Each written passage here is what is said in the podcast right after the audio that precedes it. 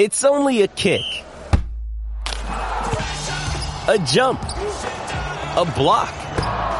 It's only a serve. It's only a tackle. A run. It's only for the fans. After all, it's only pressure. You got this. Adidas. We must demand the DWP releases reports on benefits deaths. Article by Rachel Charlton Daley. This weekend, the government once again quietly revealed they wouldn't be following through with another promise. This time, Therese Coffey, Secretary for Works and Pensions, said she would not be publishing any of the previously promised reports or research from her department. Of the five reports Coffey has so flippantly dismissed, three were especially shocking. Its research into the effectiveness of support for vulnerable claimants moving from previous benefits onto universal credit, the impact of benefits sanctions as a deterrent and to force people into work, and finally an internal investigation into the deaths of benefit claimants. Of the first two, Coffey said in her open letter to Sir Stephen Timms that they will simply not be publishing them.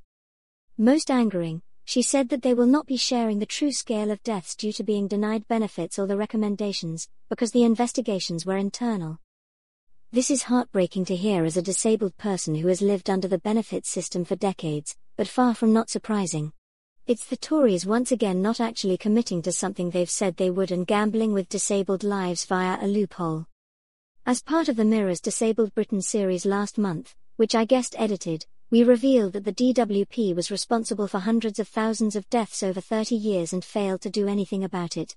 The death by welfare draft document was horrifying and should have made the government shocked to their very core that they allowed this to happen. But they, as always, didn't care. The most infuriating of the open letter is perhaps the most telling we do not have a statutory duty of safeguarding, though of course that we do care about our claimants.